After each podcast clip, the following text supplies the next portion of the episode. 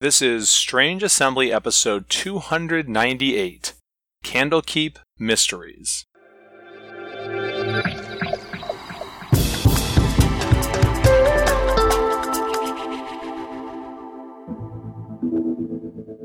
I'm Chris Stevenson, and this is Strange Assembly, your tabletop gaming podcast. You can find us on the web at www.strangeassembly.com. I'm going to be talking today about Candlekeep Mysteries, the latest release for Dungeons and Dragons 5th edition. It releases on March 16th, 2021. Candlekeep Mysteries is an anthology of adventures for D&D 5th edition. Because this is an anthology of adventures, this is a primarily Dungeon Master focused product. This review, however, is spoiler free, so you can also find out as a player if this is something that you would be interested in playing uh, in a game of, or that you can, you know, pester your local DM to run adventures out of. So, again, Candlekeep Mysteries is an adventure anthology, not a campaign.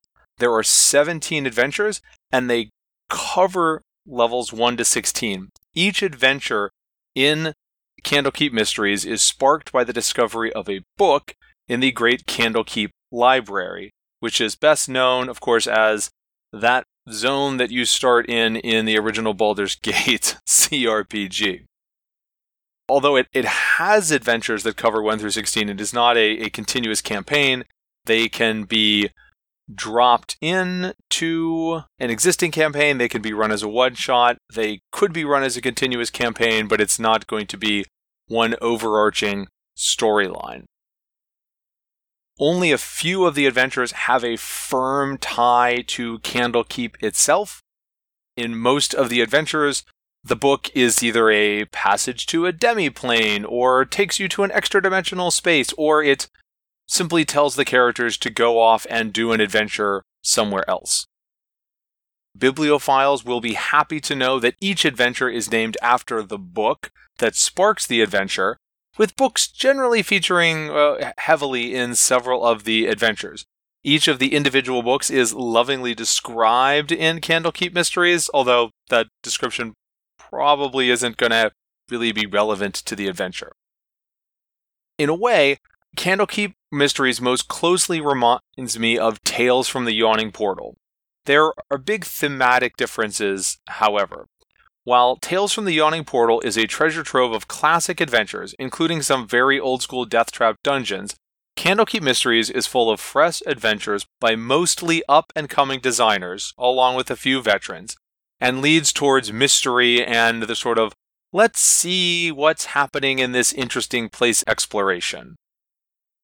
Sometimes the adventures are more clearly mysteries. Sometimes the mystery is more of a typical something as bad is happening, go see what it is and stop it. But again, with, with less of a combat focus than perhaps your traditional Dungeons and Dragons fare. This is most strongly the case for the early level adventures.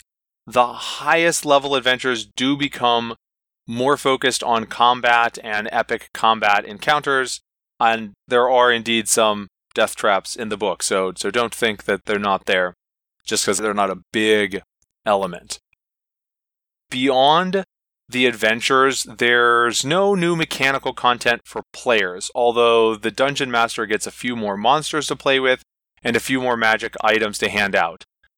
The adventures overall seem relatively generous with treasure and supernatural charms, so players may enjoy that.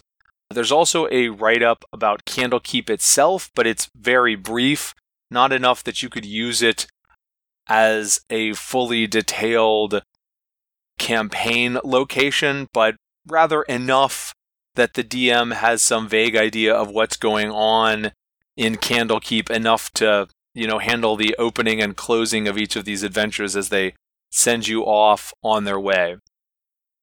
I also it doesn't even feel noteworthy anymore, right? It's become so commonplace in D&D books, but I still wanted to acknowledge how replete Candlekeep Mysteries is with LGBTQ plus characters. in particular, I know I always used to really perk up whenever a singular they pronoun appeared. But now we've gotten to the point where it feels like I'm almost tripping over them in Candlekeep Mysteries, and, and I barely even notice that they're there.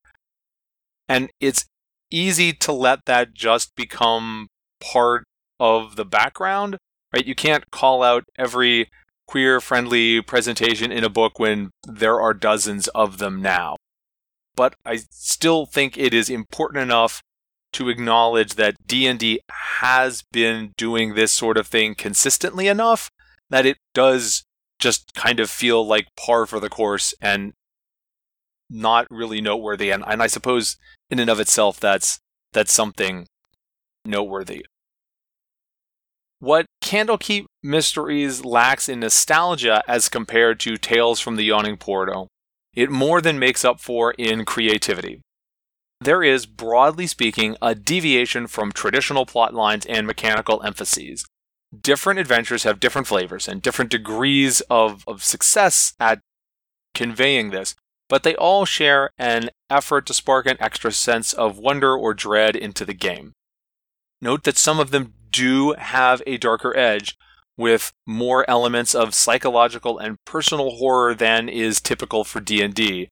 Some of them uh, have little elements, some of them are more like horror stories, some of them are more like thrillers. A- as an example, one of the adventures does essentially involve people being forced to keep their children alive so that they can then be tormented by being forced to watch them being eaten, right? So there's there is a little bit uh, of that in there on on your your darker tones. For these adventures, a DM who can amp up the creepy ambiance will produce a, a great experience for the players. Now, th- there are 17 adventures in here, and because this is spoiler free, we're not going to try to like give any kind of detail on all of them.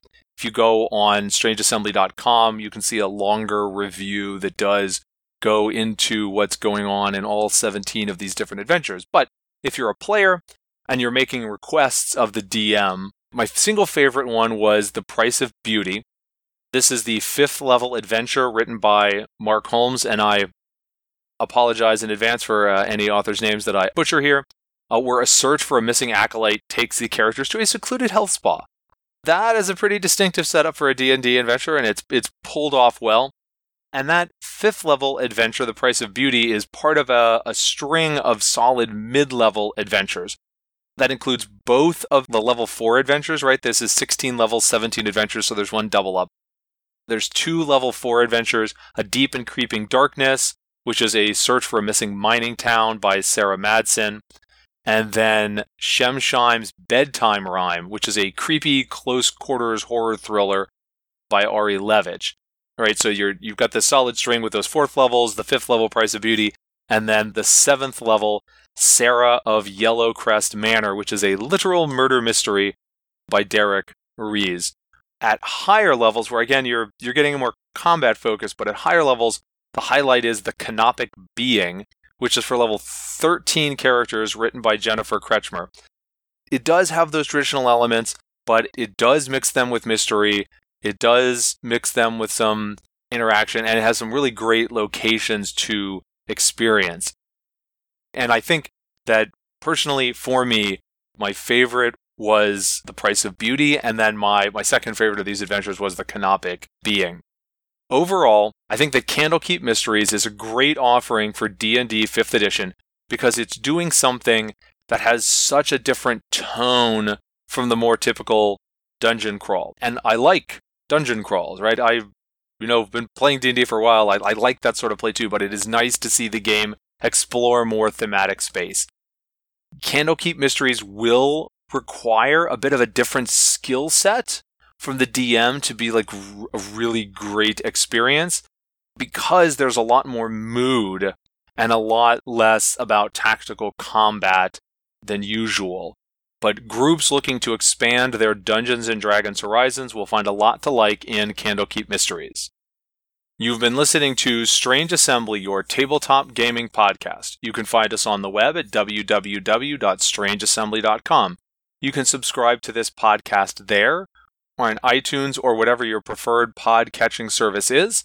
If you use a pod catching service, but especially if you use iTunes or Apple Podcasts, please leave us a rating or review there. It helps other people find the show.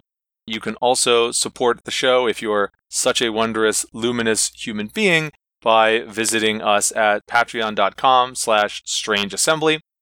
You can find us at the usual social media haunts. We're at Strange Assembly on Twitter, facebook.com slash strangeassembly, and at Strange Assembly on Instagram.